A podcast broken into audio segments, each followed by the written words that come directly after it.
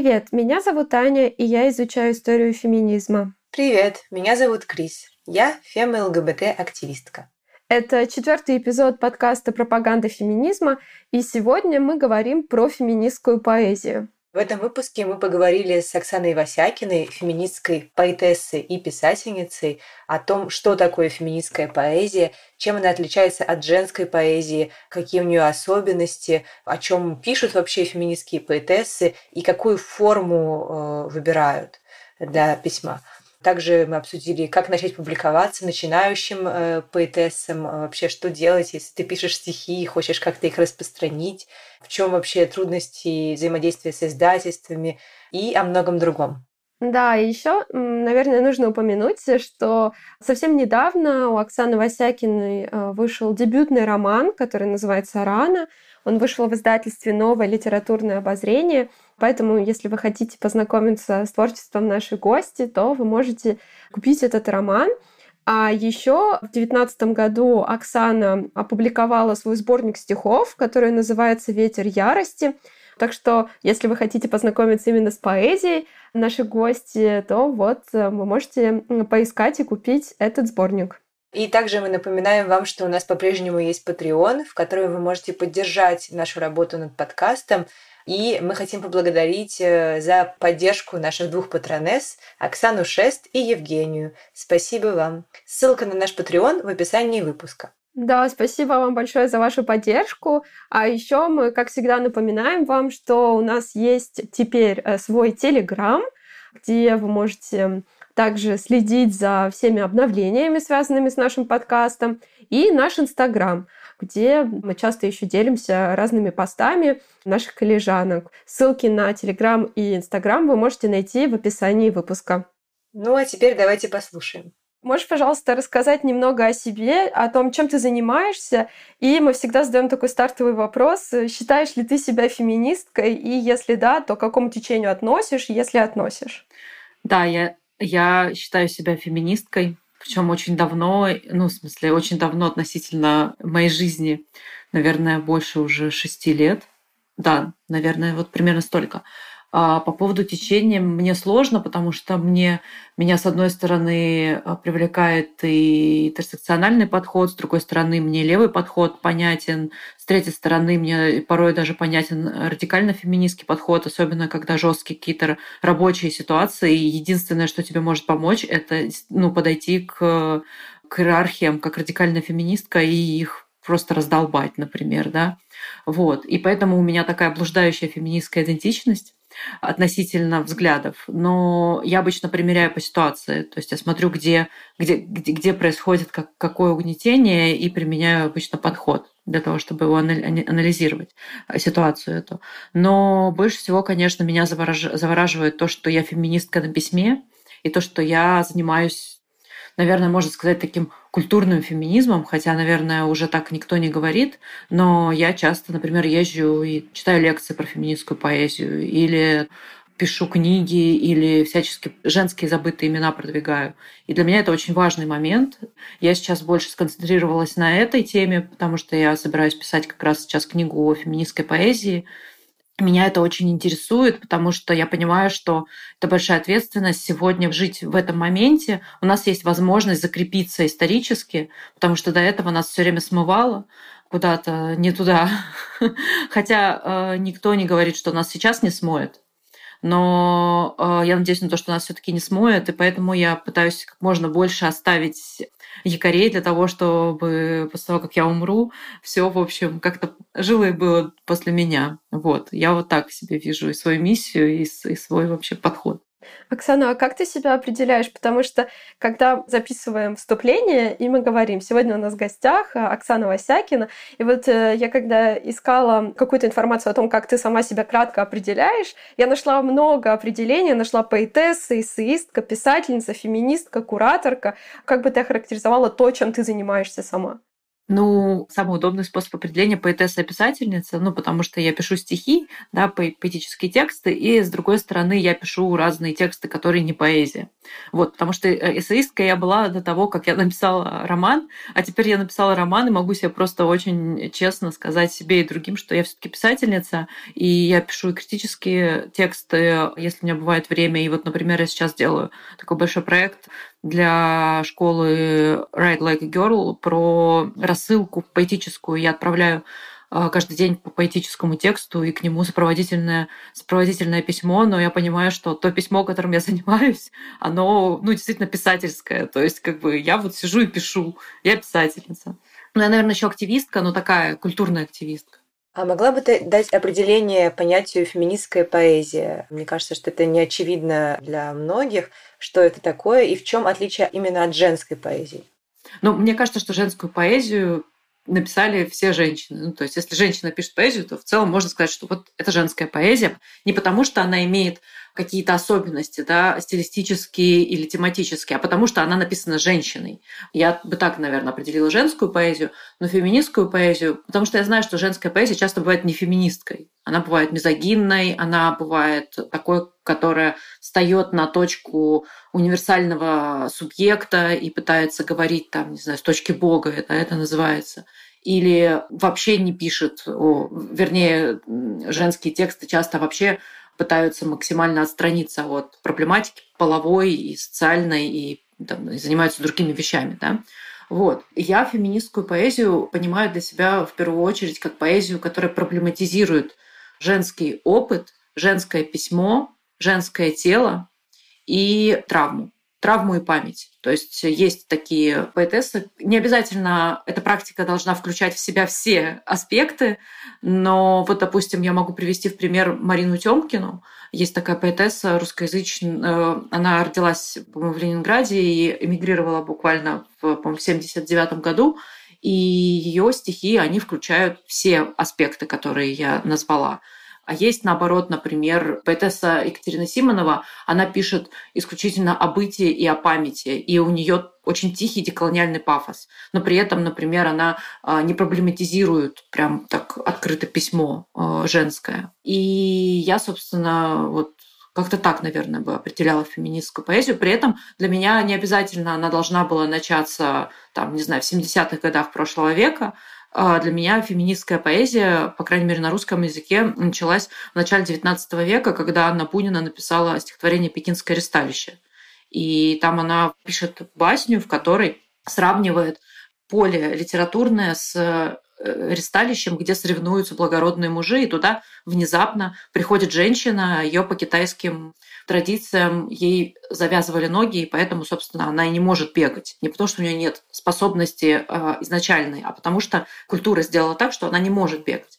И в конце концов она соревнуется с этими мужами, хотя получает кучу странных заявлений, что она то ли сирая, то ли дурочка какая-то, то ли бездельница, то ли хочет умилить взоры любимого. Вот. Но тем не менее она добегает до какой-то очень слабой отметки юниорской, ждет, что ее будут осуждать, ждет, что старцы будут на нее смотреть очень осуждающе, но при этом все рукоплещут, потому что она вот как обезьянка, знаете, говорящая, которая фотографирует и говорит слово «мама» и «папа», она вот сумела добежать до такой отметки. Ее, собственно, это, ну, ее это не радует, просто на этом текст заканчивается, но сама проблематика, которую Бунина поднимает, она, мне кажется, очень феминистская, и она, ну, это критика эстетического, в общем, социального поля, которое производит эстетическое. Вот, как-то так. А вот феминистская поэзия, которая провозглашает именно себя феминистской открыто, получается, что это довольно недавний феномен э, в России, так? Или все таки это существовало раньше, в начале 20 века? Я вот не знаю, я не встречала прям феминистской поэзии в начале 20 века, возможно, я что-то не читала и чего-то не знаю, но я вот э, встречала тексты, которые, мне кажется, по своему содержанию заявлению предельно феминистские. Например, была такая из круга футуристов, имя забыла, псевдоним Хабиас. И она, например, в таком очень футуристском духе таким рваным стихом описывает, например, кунилингус с женской точки зрения. То есть она описывает головы масол между ног, у нее есть такая фраза. Я понимаю, что, видимо, она смотрит поверх живота и видит голову, и эта голова похожа на масол, и там у нее вздутый, э, выщипанный живот. То есть это такое освобождение тела в ее да, случае – такой радикальная манифестация этой телесности, ее женской и женской сексуальности. Конечно, она себя, ну, я не знаю, наверное, феминисткой она себя не считала, это, скорее всего, был такой перформативный жест. И за свои стихи она посидела на Лубянке несколько месяцев, после чего перестала писать такие радикальные стихи, и в конце концов ее сослали, и она, насколько я понимаю, по в Казахстане уже умерла в ссылке. Или могу сейчас что-то путать, но вот куда-то ее в Азию сослали. Или, например, Мария Шкапская – она вообще описывала да, опыт э, потери ребенка, опыт э, аборта, и ее позиция поэтическая именно она, вот я бы, наверное, ее сравнила с такой, может быть, даже с позицией Горичевой в 70-е годы, что есть Богоматерь, да, она такая мать всех, всех существ, и это такое, ну, тотальное женское тело, которое, в общем, ну, нельзя трогать, да, и у которого есть определенные привилегии, и, э, и святость. А Шкапская была ну, не совсем, не была религиозная, она была, наоборот, наверное, не очень религиозная, но у нее вот этот пафос всеобъемлющей матери, а, он есть в стихах, и она вывела такой новый тип поэтического письма, который потом, собственно, из-за этого письма-то ее и, наверное, и достал Гаспаров – потому что одни все забыли, и она писала метрические стихи, то есть рифмованные и э, ритмически организованные стихи в строчку. Гаспаров это назвал мнимой прозой, но дело в том, что когда читаешь эти стихи, а, создается впечатление за счет того, что форма именно визуальная, графически текст так устроен, что ты не читаешь его обрывочно, а ты читаешь его как бы как змейкой, да, то есть на одном дыхании. Получается, что э, вот, этот вот, вот эту форму, которую вывела Шкапская, она была, во-первых, радикально новой для поэзии, но еще и она была новой, мне кажется, для женского письма, а в целом для феминистского письма, потому что такое письмо создает ощущение интимности разговора, такое чувство, что тебе не декларируют, да, не происходит декламация, а тебе как будто бы шепчут на ушко то, что происходит. И там она рассказывает очень интимные вещи. Например, у нее есть там очень короткий текст, о... она описывает вагину и вульву, и описывает вагину и вульву как такой предел перейдя который человек обретает земное существование, например. То есть, э, с одной стороны, это, конечно, счет такой религиозный, да, она сравнивает с виноградником эту вагину, но вот это вот перетягивание, да, внимание на женское тело, как тело, которое рождает вообще человечество, мне кажется, оно совпадает, с одной стороны, с пафосом феминисток советских 70-х, 80-х годов, а с другой стороны, делает в поэзии такой ну, такой жест, да, обращающий внимание на женскую телесность, на женский опыт и на то, как женщину мы можем интерпретировать, да, ее тело. Да, спасибо, очень интересно. Получается, что всегда есть э, еще и игра с формой. Ну, я думаю, что это что-то такое, что неудивительно вообще, в принципе, для современной поэзии. Искать новые формы и не использовать уже готовые какие-то формулы там, начала Серебряного века, например. Но для феминистской поэзии это принципиально важна форма. То есть, например, если я пишу, например, стихотворение, в котором я поднимаю феминистские темы какие-то, связанные с травмой, да, или связанные с в какой-то или иной степени да, с дискриминацией женщин, с самоощущением женщины и так далее, но при этом использую какой-нибудь плавный такой стих Ахматова или использую там стих э, Бродского, например. Могу ли я себя считать тогда феминисткой э, поэтессой? Ты можешь считать себя кем угодно, и тебе, этого не, тебе это никто не запретит, но я бы, наверное, так сказала. Есть форма, это вещь очень интересная, потому что если ты осознаешь ее, то, что называется семантический ореол, да, как бы, если ты осознаешь, что у этой формы есть долгая история, что она раньше принадлежала мужчинам, да, например, или что она раньше носила, носила в себе, да, вот этот э, символистский мизогинный, например, нарратив.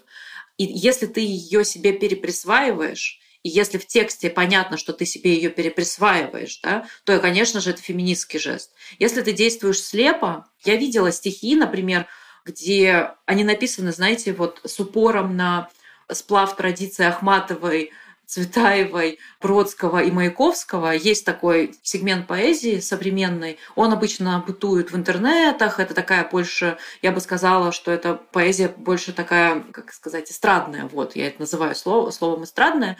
И она форму использует не как объект раскраивания и объект перепридумывания, она форму использует как объект, который вызывает у людей, которые читали до этого поэзию, некое чувство узнавания. И поэтому, когда вот я видела такие стихи, они как бы понятно, что они все про хорошее, про то, что женщин насиловать нельзя, что женщин бить нельзя, что это все плохо. Но пафос из-за того, что это не отрефлексированная форма, этот текст рождал пафос такой, что женщина, которую сбивают, она как бы великомученица. И получается, что мы смотрим на эту женщину и э, на героиню да, этого стихотворения с таким наслаждением.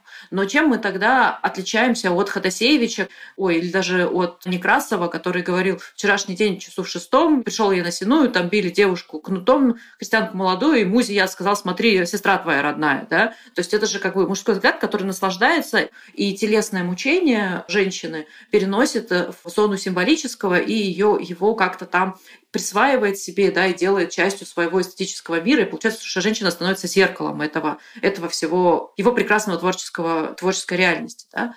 И здесь то же самое происходит. Или там Ходосевич, что верно, то верно, нельзя же силком девчонку тащить на кровати, и нужно сначала стихи почитать, потом угостить вином. Все, как бы. И здесь вот то, то же самое происходит, и поэтесса, которая пишет стихотворение, в котором женщину, и она еще, причем Мария, по-моему, даже. То есть вот в таком очень пафосно описывает избиение, и потом она босиком приходит там куда-то, и в конце такая, там, не знаю, нота трагическая. И, конечно, все завороженно смотрят на это, это слушают, но я понимаю, что прагматики феминистской в этом стихотворении нет.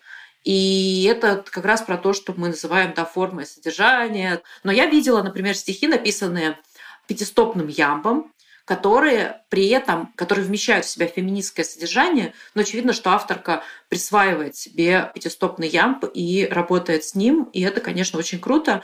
У Моник Витик есть э, теория троянского коня, где она пишет, что для того, чтобы протащить новых субъектов в литературу вообще или в культуру, нам необходимы троянские кони. То есть для того, чтобы, например, постколониального субъекта протащить в большую литературу, необходимо написать семейную сагу. Это как бы узнаваемый, да, такой нарратив, очень всем понятный. Вот, там куча людей там живут, переживают исторические события. Но при этом, например, вместо белых людей среднего класса туда нужно поставить мигрантов английских. Это сделала Зади Смит. Зади Смит написала, да, такой роман. То же самое Тони Моррисон, наверное, делает. И в поэзии то же самое происходит. Можно просто долбануть пятистопный ям, но туда вложить такое, что сначала нас укачает, а потом мы поймем, что нас, в общем, хорошенько греки вылезли из коня, и нам конец. Я думаю, что для наших слушательниц, может быть, важно будет хорошо понимать, о чем ты говоришь, когда ты говоришь про женское письмо термин, который ты уже упоминала. Может быть, нам нужно немного определить его. И я вот хотела как раз, э, что касается женского письма, также рассказать нашим слушательницам, слушателям, что в издательстве «Новое литературное обозрение» совсем недавно вышел твой дебютный роман, который называется «Рана», который ты также недавно презентовала на ярмарке нонфикшн в Москве. Это роман «Путешествие в Сибирь». Главная героиня едет хоронить прах матери на родину, а по дороге рассуждает о женском письме и утрате речи перед лицом смерти. Мы бы хотели тебя, Скрис, поздравить с этим дебютом. Мы очень за тебя рады. И я также читала твое интервью, которое ты дала новой газете, где ты как раз говоришь про свое письмо, и ты говоришь о том, что для тебя принципиально называть свое письмо женским. Ты также говоришь о том, что социальная реальность письма женщин сильно отличается от письма мужчин. Ты приводишь пример романа Эдуарда Лимонова «Это я, Эдичка», и говоришь, что вот его все читают в экстазе, а когда женщина пишет роман о себе и о своей жизни, и транслирует в нем свое собственное отношение к жизни, отношение отличного от отношения, которое передается в гегемонной культуре, ее называют истеричкой и обвиняют в эгоцентризме.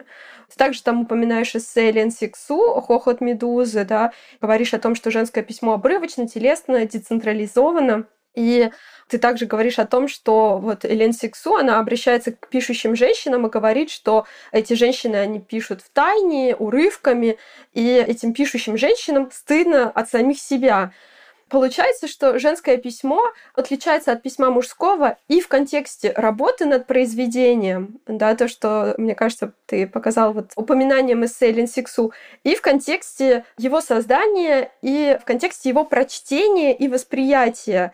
То, что ты показал, например, когда говорила про роман Лимонова, Можешь немножко как-то прокомментировать э, вот этот термин «женское письмо» и вот эти разные контексты? Сейчас, сейчас часто говорят, да, что Хелен Сексу это уже там 70-е годы 20 века, она просто постлакановская теоретикеса, отстаньте от нее, она сомнительная, она там все такое, в общем, периодически с этим сталкиваюсь, что вот у нас уже есть другие, она слишком эссенциалистская, и так далее. Меня нисколько не пугает ее подход. Я считаю, что теории, они на той теории, что они, если они имеют эмансипаторный заряд, то они могут, их можно использовать в любое время. Почему-то мы до сих пор читаем Аристотеля и им каким-то образом анализируем. Или там философы, которые начинают писать свои работы, там, не знаю, о насилии или о каких-то фундаментальных вещах для нашей современности, они почему-то не гнушаются начинать с Аристотеля и идти куда-нибудь вот в наше время и заканчивать Фуко, потом уже там уходить еще куда-то, да, в постструктуралистские всякие штуки. И когда мне, например, говорят, что вот Хелена Сексу – это 80-е годы 20 века, я понимаю, что это тоже такой сексистский перекос, как будто бы для женщины теоретикесы женского письма, например, да, и теоретикесы психоанализа, философки на самом деле, есть как будто бы временная рамка, и она не вечна. Меня это ужасно бесит, меня это ужасно раздражает, потому что почему-то Аристотель такой универсальный субъект философский, а Сексу нет. И, или, например, там, другие теоретикесы. Я больше чем уверена, что, я, вернее, уверена, что через, там, не знаю, лет 40 или 50 нам скажут, что вот Джудит Батлер, она не очень актуальна, потому что вот она что-то придумала, это было вот тогда. Вот, тогда давайте говорить, что Аристотель, да, он тоже тогда был, и забьем просто на Аристотеля, и будем каждый раз жить с чистого листа. Вот у нас сегодня 2 апреля, и давайте вот сегодня у нас будут философы свои, но они будут жить в вакууме и философов 2 апреля мы не будем использовать 17 апреля. Это вот, мне кажется, тогда будет да, для всех одинаковые условия. Это очень важно, мне кажется, сейчас э, я такой сделала отход, потому что я часто слышу какие-то там критику в сторону, и я думаю, что если Сиксу работает на одной определенной ситуации, и если Сиксу работает с моим, например, письмом, я письмо понимаю вообще как постоянное изменение, и я письмо понимаю как некий путь, который ты просто проходишь, проходишь, проходишь. Вот если мой путь, он как бы с сексу нормально идет рука об руку, то мне все равно, когда она писала свои тексты, плюс у меня, конечно, я могу сказать, что я привилегированная, да, я белая, там, не знаю, хотя не такая уж белая, у меня татарские корни, очень сложная там история э, колониальная в моей семье, и моя бабушка Минигель называли ее Машей, потому что было так проще, проще и так далее. Но я цисгендерная белая женщина, поэтому могу эссенциалистские какие-то вещи на себя приложить. Но я лесбиянка, например. И это тоже шатает мою целостность как женщины. Поэтому меня, если честно, завораживает все, что делает Сиксу, и меня завораживает то, что мы сегодня живем с ней одновременно. То есть она же жива, и я просто знаю, что где-то есть во Франции живет прекрасная старушка, о которой я часто думаю. Ну, это такой отход в сторону Сиксу по поводу социальной реальности и по поводу восприятия женского письма, я, ну, во-первых, я часто вижу, так как я преподаю, и преподаю в частности и письмо тоже чуть-чуть, хотя я думаю, что преподавать письмо это странное достаточно дело, но тем не менее я часто даю задания на письмо, и, вернее, не преподаю, я даю задачи. Вот, это, это разные вещи. Я не учу людей писать, я даю им задачи писать, это разное, да. Я вижу, что, например, хотя, как правило, учиться приходят реже парни намного, чем женщины, это тоже, да, такой социальный аспект, потому что реально женщины дольше учатся они дольше учатся, и при этом они как будто бы находятся в ситуации, что они все не могут доучиться, чтобы начать писать. Я сейчас говорю не про всех женщин, я просто знаю, что есть такие женщины, которые всю жизнь учатся. И это как бы чисто на мой взгляд, история про гендерную социализацию, которая учит женщин все время учиться, потому что они как будто всегда недостаточно прекрасны да, для того, чтобы начать себя проявлять на письме или пишут, например, или и не показывают, потому что стесняются. А парни, я прям вижу это, и я же социализировалась в литературной среде, и я видела, как парни с легкостью пишут, как они не боятся писать вообще, и они еще ко всему прочему имеют наглость социализироваться. То есть то, в чем отказано женщинам, у парней там свободная дорога, и они просто идут спокойно в письмо и этим занимаются.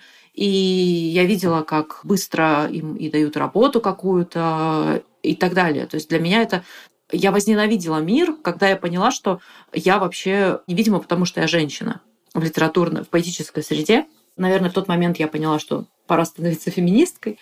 И в тот момент я начала вообще осмыслять то пространство, в котором я живу. Ну, конечно, тут э, я всем посоветую прочитать стихотворение Великая русская литература Галины Рымбу, там длинное такое полотно о том, как вообще великая русская литература устроена.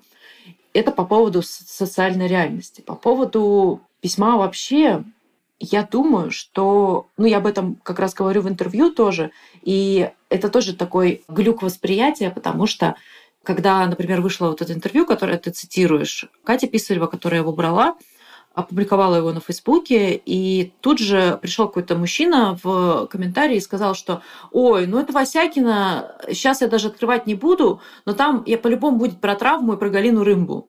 Вот это вот, в общем, понятно про что, если Васякина. Но я скажу, ну понятно про что, если ты мужик, да? Мне вообще понятно. Ты будешь писать про то, там, не знаю, философски размышлять обо всем, об истории, будешь мне загонять какие-то тотальные, э, монументальные нарративы про истину, про семью, там еще что-нибудь. Ну, мне тоже понятно вполне, но почему-то вот то, что ты мне загоняешь, да, оно не кажется чем-то гадким когда я пишу о своем мире, да, который радикально отличается от твоего, он становится невидимым. И дело в том, что это самое ужасное, мне же приходится учить язык больших белых мужчин. Я постоянно учу этот язык для того, чтобы себя излагать на нем. И это удивительно, что почему-то они не учат мой язык. И это такой тоже перекос. И, и когда говорят, что вот, мол, женское письмо или там феминистское письмо, это ваши там прокладки, тело, месячные, истерика, и вообще все только про вашу вот эту вагину, вагину, вагину, вагину. Я тут, конечно, я про это и в интервью говорю, вспоминаю два стихотворения про положение поэта и про то, что такое поэт вообще в мире. И оказывается, что у Пушкина те, кто не поэты, те скопцы – у Маяковского те, кто пишут плохо, они импотенты. То есть такая параллель и ассоциация творческой силы с потенцией мужской, она как-то никак не порицается. А то, что мы пишем, там, не знаю, «Моя вагина», да, или я пишу о том, как я... У меня есть эпизод э, в книге, где я пишу, что после смерти матери я начала чувствовать вагину, и я понимаю, что это начинает восприниматься как нечто там дурное, описание своей телесности и так далее. Это такая вечная пока что работа, и я уже, если честно, даже не напрягаюсь. То есть, если раньше меня это пугало, расстраивало там и вообще, то теперь я просто забиваю и все. Спасибо, Оксана. Я думаю, может быть, сейчас мы можем поговорить немного про ЛГБТК плюс поэзии. Я, когда вот э, думала про феминистскую поэзию, я подумала, вообще, можно ли говорить об ЛГБТ плюс поэзии вообще в мире и в России? И считаешь ли ты себя ЛГБТ плюс поэтессой? И есть ли какие-то принципиальные отличия между фем и квир поэзией, на твой взгляд? Слушай, да, хороший вопрос. Я думаю, что, во-первых, проблематика часто разная. Это факт. И есть, знаете, такое, мне кажется, дурная привычка. Если вы феминистки, то вы про все хорошее против всего плохого, и поэтому вы всех должны обслужить, и только тогда мы вас примем, да, и это вот такое. Но я понимаю, что, например, ЛГБТ-повестка без феминистской повестки, она часто, ну, для меня, по крайней мере, она нереальна. И я скорее себя, наверное, воспринимаю как такую лесбийскую поэтессу. И мне кажется, что важно всегда делать акцент на этом. И я писательница, я пишу мой роман, ну, собственно, моя героиня – это женщина-лесбиянка, которая едет в Сибирь и сталкивается периодически там и с гомофобией. Там есть эпизод, где героиня едет за урной с прахом, а человек, который ее везет, несет э, совершенно чудовищный гомофобный треп о том, что в Европе из-за сексуального воспитания все только делают, что то, что называется, в жопу, да. Там, в общем, вот это происходит, и героиня просто из того, что сама по себе ситуация не самая располагающая к коммуникации на эти темы. Она едет за прахом матери, у нее три дня назад умерла мать, она едет просто по степи в феврале, и тут этот мужчина начинает гнать э, пургу, и она просит его просто замолчать. Вот. Или я описываю также разные, то, что называется, субкультурные лесбийские особенности, например, про тему нулевых и про квир-сообщество сегодня. Э, по поводу лесбийской поэзии у нас, во-первых, на русском языке достаточно большая история лесбийской поэзии. У нас все началось там, не знаю, с той же Анны Буниной, да, которая признается в любви одной из то ли графинь в альбоме. Но это не факт, что она была лесбиянкой, возможно, она просто испытывала к ней какие-то чувства сильные. И там Серебряный век это вообще мы молчим, да, у нас там Софья Парнок, у нас там Алексея Соловьева, дальше у нас Анна Баркова, дальше у нас э, кто еще? В общем, были, сейчас я уже не вспомню, ну, рок-поэзия лесбийская, что, что говорить, ночные снайперы, это просто вообще наше все, да, и, и то, что называется фундамент моей идентичности лесбийской, это я отрицать не могу. И получается, что сейчас тоже я вижу, ну, я могу сказать, что я вижу, рас, не то что рассвет, но я вижу видимость лесбийских поэтесс. Я могу вот их назвать, э, могу себя назвать, могу назвать э, Лизу Никлесу. У нее прекрасный совершенно цикл, несколько циклов о романтической такой любви в полях. Я бы даже сказала, что она очень перекликается с э, поэтессами Серебряного века, с Черубиной де Габриак, которая тоже писала про такие очень цветочные у нее были тексты, и у Лизы тоже очень много таких символики цветочной. А Екатерина Симонова, которую я сегодня называла, у нее есть тексты про то, например, как они выбирают одежду в секонд-хенде там, друг другу и живут вместе в ипотечной квартире в Екатеринбурге. Есть еще Игана Джабарова, есть Таня Масеева. Таня Масеева сейчас не пишет, но у нее есть старые стихи лесбийские. Вот. И я вижу, что большой достаточно пласт лесбийских текстов. И меня это радует. Я понимаю, что это прям то, что называется уже на книгу. Да, ее можно собрать, там, не знаю, антологию лесбийской поэзии или что угодно еще. Возможно, я еще кого-то сейчас забыла. Но я думаю, что для... это, это, это много. По поводу ЛГБТК+, у меня нет проблематики, которая касается ГБТК+. Я пишу про проблематику Л, и, если честно, мне кажется, я не имею права писать дальше куда-то. И, и надеюсь, что появятся голоса.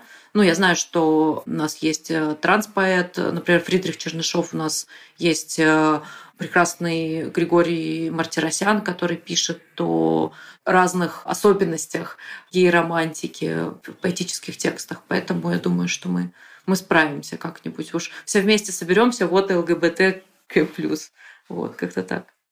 Как вообще начинать свой путь на этом поприще писательском или тем более поэтическом? Как вообще э, это происходит? Что делать начинающим поэтессам? Я часто вижу, что в соцсетях люди публикуют стихи, там я тоже когда-то публиковала в соцсетях. Э, а есть ли другие пути, как это происходит, как развиваться, как как понять, интересны ли твои стихи, хороши ли они, с кем советоваться. Вот, в общем, что делать, если ты пишешь? то если ты пишешь, что ты обречена. Так, ну, вообще очень сложный вопрос, потому что у нас э, с одной стороны есть э, институциональный подход да, в развитии, к развитию, а есть неинституциональный подход. И я, например, как раз не то чтобы сторонница, так случилось, что я, с одной стороны, училась в литературном институте имени Горького. У меня, я, то, что называется, дипломированная поэтесса. Вот. Как бы это ужасно не звучало. У меня есть диплом, там написано, что я литературный работник. И я при этом, например, представляю другую литературную институцию образовательную. В школе литературных практик у меня есть свой курс э, поэтический. И также у нас совместно с Галей Рымбу курс фем-письма. И следующий я буду вести про автобиографическое эссе. И получается, что я как бы институционально оформлена, а институция это такое идеальное место для э, социализации. Ты как бы приходишь, тут же, ну, так называемые, да, мастера, и мастера тебя как-то направляют, даже не обязательно в письме, но они тебе говорят, так, ты пишешь так-то, я тебе советую, ну, я обычно так работаю. У меня нет своего публикационного ресурса, но я знаю, куда, если что, нужно отправить, если я вижу, что тексты уже хорошие, и нужно вот уже, в общем, идти. И я обычно говорю, так, классные тексты, собирай подборку, будем отправлять. Вот. И мы отправляем там либо на F-письмо, либо еще куда-нибудь я отправляю свои студентов, студенток, которые учатся, я помогаю публиковаться.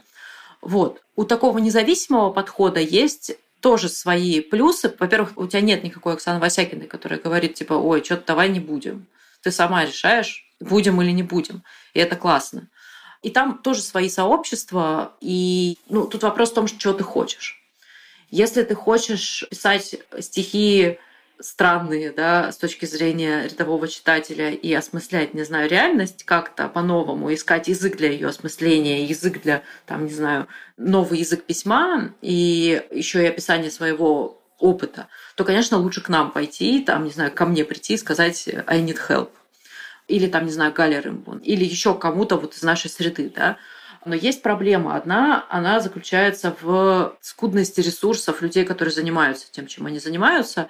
И, например, когда мне присылают огромный э, текст и говорят, скажи, что вообще такое, я не могу прочитать этот текст, потому что у меня нет сил. Даже не то, что сил. Я понимаю, что эти четыре часа, которые я потрачу на чтение текста, для того, чтобы кому-то помочь, я могу потратить на собственную работу, на то, чтобы, там, не знаю, денег заработать.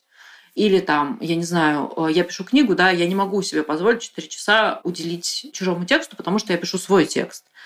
И у нас сейчас нет такого, мы это буквально недавно с Галей обсуждали, у нас плохо э, сейчас с литературным тьюторством дела обстоят. В смысле института такого нет. Нет даже сознания, что можно просто прислать человеку текст и заплатить ему за то, чтобы он как профессионал с ним поработал. Да? Мы же, когда приходим к психотерапевту, мы ему за то, что мы тратим ему время, платим там, не знаю, какую-то сумму. Получаем услугу, да, и мы за нее обязательно платим, если у нас нет какого-нибудь купона.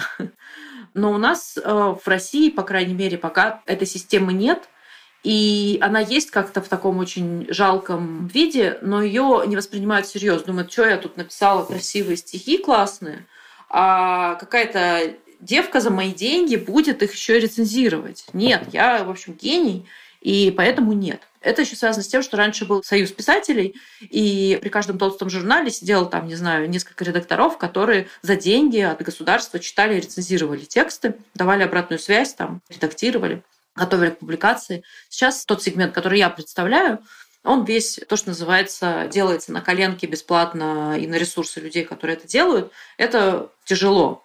И, в общем, я обычно не беру, я в последнее время вообще не беру никаких таких работ, либо как-то мы договариваемся, ну, либо из какой-нибудь теплой симпатии помогаю человеку, а незнакомым людям я стараюсь не помогать. Ну, потому что нет просто на это сил. Но я понимаю, что, допустим, если бы у нас был институт тьюторства, мы бы помогали друг другу. Но, понимаете, тут еще вот в чем вся проблема. Проблема в том, что, да, ты заплатишь там поэтессе, которая тебе поможет даст обратную связь, направит тебя, там еще что-нибудь. Но когда ты начнешь печататься, когда ты начнешь публиковаться, это не принесет тебе денег. То есть мы сейчас говорим о занятости, которая устроена как такое некое хобби, которое постоянно забирает у тебя ресурсы. Ресурсы эмоциональные, ресурсы материальные, ресурсы временные. И тут вопрос в том, готова ли ты да, а, заниматься этим еще и бесплатно, еще и вот так. Я знаю, что существуют писательницы, поэтессы, которые, то, что называется, капитализировали свой творческий вот труд, но это другой сегмент.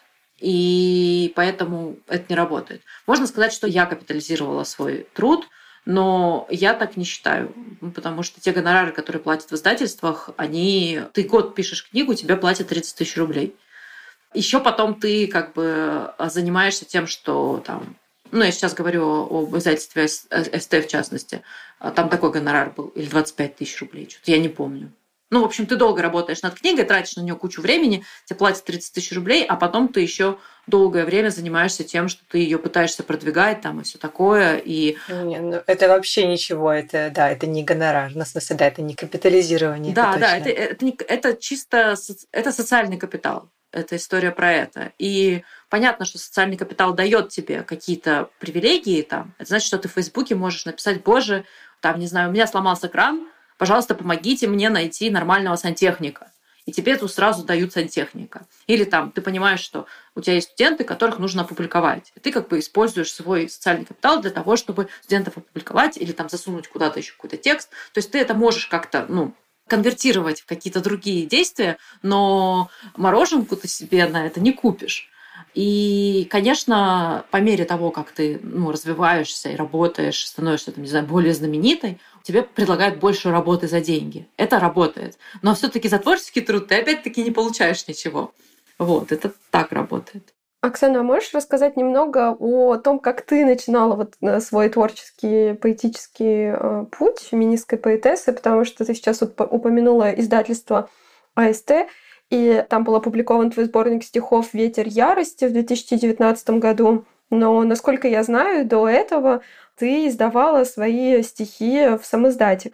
Расскажи немного про эту такую DIY-форму, которую ты выбрала, почему ты ее выбрала и как вообще ты это делала. Ой, да, это история про то, как DIY перешел к гигантам. Гиганты купили у меня мой DIY. Я написала цикл «Ветер ярости», и когда я его написала, я, собственно, поняла, что там у меня были обстоятельства, из-за которых нужно было очень быстро его печатать. Но при этом я понимала, что институции, с которыми я взаимодействую, журналы, они, если напечатают, то не очень быстро. Если даже быстро напечатают, то за пределы того поля, в котором я нахожусь, они не выйдут. Потому что там, во-первых, очень маленькие тиражи, но тиражи маленькие везде. А во-вторых, каналы распространения очень не очень, скажем так. И читают там 200 экземпляров, вот 200 экземпляров покупают, и вот 200 человек читают. А мне хотелось, я мыслила текст «Ветер ярости» как такой активистский, я мыслила его как такой манифест э, за всех женщин, которые пережили насилие или которые уже не могут говорить, и мне хотелось такой вопль произвести. Я долго думала, что мне сделать, потом я поняла, что что я буду париться, если можно просто купить принтер и напечатать. Я напечатала первые 50 экземпляров, и они разлетелись. И я подумала, ну ладно. Я напечатала еще 50, и они разлетелись. И в итоге я так напечатала 3000 экземпляров этого «Ветра ярости» вручную. Один раз я была в Петербурге, а у меня была такая акция, она называлась «Ветер ярости. Последний рывок». Ася Ходрева приходила, кстати, вот в тот день Ася Ходрева мне рассказала о существовании ленинградского феминизма 79 года. И мы компанией сменяющейся, потому что печатали мы 16 часов, мы напечатали около 600, что ли, экземпляров. И потом в итоге я еще допечатывала, допечатывала, допечатывала. То есть это была такая долгая история, и меня до сих пор иногда просят его. То есть это было там в 17 по-моему, году. И так появился «Ветер ярости». Я его загружала в активистские сообщества и отправляла по почте в Беларусь, отправляла в Америку, отправляла вообще везде, куда могла, в Казахстан. Я работала как логистическая компания.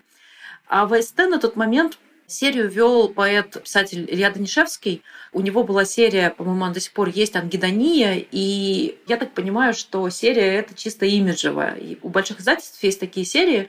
Мы будем печатать андеграунд чуть-чуть аккуратненько, но вот чтобы, если что, было что предъявить, то, что называется. Мы с ним были знакомы. Здесь я не могу сказать, что я там, не знаю, со мной случилась американская мечта. Нет, ничего подобного. Мы учились вместе в литературном институте. Он просто учился на пятом курсе, я на первом. И мы вот нечаянно пересекались. И, и он, да, он мне сказал, что давай попробуем напечатать книгу и, что называется, делай добро и бросай его в воду.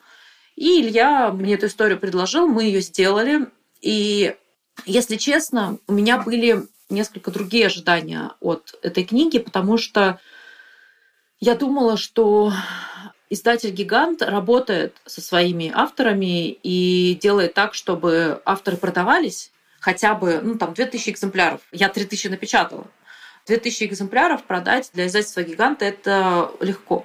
Плюс есть в том, что эти книги попали во, практически во все библиотеки страны. И мне из Белгорода присылали фотографию книги моей, которая стоит на стенде новинки в библиотеке, в какой-то прям, ну вот, знаете, такой очень маленькой местной библиотеке. Или там в Челябинске моя книга стоит на одной полке с... Э, я постила в Фейсбуке, стоит на полке с Тиной Канделаки. И, в общем, это плюс издательств гигантов, у них свои каналы дистрибуции, которые позволяют твои книги лежать на одной полке с Тиной Канделаки. И это такой, ну, я понимаю, это как такой партизанинг, да. Иногда с рецептами ставят на одну полку, потому что не знают, куда. Проблема же еще проблема поэзии заключается в том, что поэзия плохо продается и плохо покупается и плохо понимается, особенно та поэзия, которой я занимаюсь. И это интересный момент, как раз связанный с тем, что э, люди, видимо, в магазине, которые работали, они не знали, куда поставить, в какую категорию. Поэтому я там была то на полке психология, то на полке еще что-то там. Ну, в общем, это был цирк с конями. И кажется, что все классно, все хорошо, у тебя издали в книгу в твердой обложке, в супер обложке с предисловием, ну, это я уже сама постаралась, с предисловием моей любимой поэтессы Елены Фанайловой, там большой долгий, там длинный разговор в этой книге про то, как вообще она создавалась. И, короче, да, но дело в том, что я столкнулась с тем, что издательство действительно делает добро и бросает его в воду, потому что они совершенно не занимаются авторами. Если ты Пелевин, они тобой будут заниматься. Если ты, там, я не знаю, Людмила Улицкая, они тобой будут заниматься. Если ты Оксана Васякина, они вообще ничего не будут делать для тебя.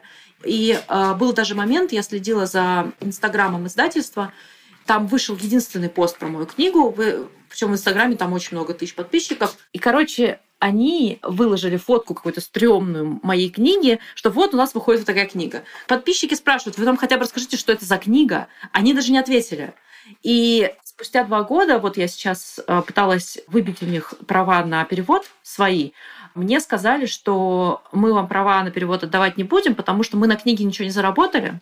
И сейчас рассчитываем, раз вас переводят, заработать на правах. Но права стоят 300 евро максимум в моем случае. И это чисто тоже имиджевая история. И я им объясняю, вы же понимаете, что вы будете на моих э, правах, вот на вот этой передаче прав, больше денег потеряете, чем вы заработаете. Потому что это же нужно весь аппарат, вот этот большой АСТшный, бюрократический, запустить. И я сказала, что у вас вообще все в порядке с головой, потому что это, ну, это так не работает. И они сказали, что ну, вы виноваты в том, что ваша книга не продана не таким текстом, но я сказала, что ну, книга не продана, видимо, по вашей вине, я им сказала, потому что когда я приехала, например, в Иркутск презентовать свою книгу, ее не привезли на презентацию. Я сейчас была на нонфикшене, подошла к стенду СТ и спросила, а есть книга о ветеринарстве? Мне сказали, мы не продаем чужие книги. То есть они даже не знают, что они продают. И когда я сказала, ну вот вы вот так поступаете, как, как бы я могла продать книгу? Я свой весь ресурс, то, что называется, задействовала. Теперь ваша очередь. Они сказали, ну, массовый читатель не хочет читать такие книги. Но дело в том, что они массовому читателю ее даже не показали. Я обсуждала эту проблему с друзьями, разными писательницами, писателями, которые тоже попадали в ситуации с СТ и Эксмо. И вот в эти мясорубки все как один говорят примерно то же самое, что и я, они пытаются на тебе заработать, но при этом ничего не делают для того, чтобы на тебе заработать. Поэтому я, в общем, никому не рекомендую идти в АСТ, если вы не Пелевин. И я стала выбирать маленькие такие. Ну, то есть я сделаю выбор в сторону независимых издательств, поэтому я, собственно, отдала книгу в новое литературное обозрение. Ну, для меня новое литературное обозрение – это очень важное издательство. У меня 30% библиотеки состоит из, из, из, это, это новое литературное обозрение меня вырастило как авторку просто. И я, собственно, для них написала книгу, да. Вот. И сейчас я хочу написать книгу и, там, не знаю, в Kidding Press отдать. Как-то так. Здорово. Спасибо, Оксана, что ты поделилась этим опытом. Я думаю, для кого-то это правда может быть очень полезно вот, э, действительно услышать это от человека, у которого действительно уже много опыта. У меня есть последний вопрос и такая просьба. Не могла бы ты, может быть, прочитать какое-нибудь свое стихотворение или э, стихотворение другой фем или квир-поэтессы, да. как тебе комфортнее? Да, это маленькая поэма, она называется «Девочка» про такое утопическое лесбийское материнство. И я узнала буквально пару лет назад, что ученые сейчас генетики трудятся над тем, чтобы не генетики, а эмбриологи трудятся над тем, чтобы, в общем, лесбийские пары могли родить детей. И прикол заключается в том, что они пытаются вот этот материал достать из спинного мозга, видимо, это стволовые клетки или что-то такое, но из-за того, что это женские стволовые клетки, может родиться только девочка. То есть это возможный такой, если кто-то пишет роман «Утопию», то, может быть, э, это один из сюжетов, да, когда ученые научились делать детей женщинам, и женщины рожают только женщин, и возможен такой большой остров, где живут только женщины, любят друг друга, ну, там, не знаю, потом умирают, рождаются новые поколения. Это же вообще одна из проблем феминистской утопии. Ну и, в общем, да, это такая романтическая поэма про то, как про это я думаю. Девочка. Мы живем обыкновенную жизнь. Вот у тебя болит натертый палец на ноге, и я за тобой повторяю, да, болит. Да, невыносимо болит, скоро пройдет, потерпи. Трогаю твою темную коричневую голову, а рука моя становится большая, как будто материнская огромная рука. Приношу тебе таз с ледяной водой, чтобы ты могла туда опустить стопу. И рядом стою, подбоченившись, жду, когда боль хоть немного утихнет. Я хочу вместить тебя всю, как спокойная лодка, и понести через боль. Я хочу вместить все живое здесь, стать матерью всем живым. Я становлюсь большой, и граница тела моего дрожит. Вот-вот я стану этим миром. Я знаю твое тепло. Я знаю, как в пространстве комнаты тело твое все наполняет смыслом. Между нами есть связь. Медленные невидимые щупальца гладят друг друга и светятся в темноте, и проникают в живот. Там все внутри неустанно ласкают. Я чувствую тебя внутри своей щеки и бедра. Ты проникаешь в меня, твой запах сухой, и кожа под моей рукой шелестит. Ты пахнешь соломой, смолой и корой. Я знаю, как пахнет твоя голова, и запах рта твоего тоже знаю. Я тебя знаю. Я люблю положить все лицо на твой мягкий живот и вот так лежать и ощущать тебя, безусловно, живой. Ты живая, и все внутри тебя живет беспрестанно. Моя подруга носит ребенка. Внутри себя я вижу, как тело ее изменилось за это время. Она становится взрослой, зреющей женщиной. Она созревает, как длинная груша. И мы говорим о ребенке, о нашей с тобой маленькой девочке. Она будет похожа на меня, потому что я ее буду носить. Но если ты дашь мне свою яйцеклетку, у меня будет шанс нести тебя у себя внутри. Девочка будет пить молоко из моей груди и расти во мне. Я буду питать ее своим телом и своим теплом. Ты будешь рядом, когда мне острой иглой сквозь стенку матки ведут семя, и я почувствую боль. Я буду рядом, когда из тебя достанут твои яйцеклетки, и ты почувствуешь боль. Где-то очень далеко есть экспериментальная лаборатория. В ней ученые научились выводить материал для зачатия из спинного мозга женщин. Можно достать немного стволовых клеток, а потом после долгих процедур вывода митохондрий запустить их в яйцеклетку. Тогда, они говорят, у женщин может родиться общий ребенок. И это всегда будет маленькая девочка, потому что в женском наборе хромосом нет ю-хромосомы. Маленькая девочка, которая будет ты и я, но другая, наша третья. Но это пока только эксперименты. Они говорят, да, да когда-нибудь лет через 50 мы сможем это сделать. Я не пробовала это прожить, но знаю, что забор материала из позвоночника — это невыносимо больно. Может быть, они придумают, как сделать так, чтобы было не больно. Я закрываю глаза и представляю себе девочку с твоими жесткими, как проволока, волосами, смуглой, сияющей кожей и темно-коричневыми глазами, в которых граница зрачка и радужки не ясна. В девочке есть что-то неуловимое и мое. Я ее узнаю. Я жду ее, и она где-то здесь, между нами, стены уже отражают ее голос, и ее тепло на моей груди бьется, я слышу. Вот такое стихотворение. Супер. Спасибо большое, Оксана. Спасибо.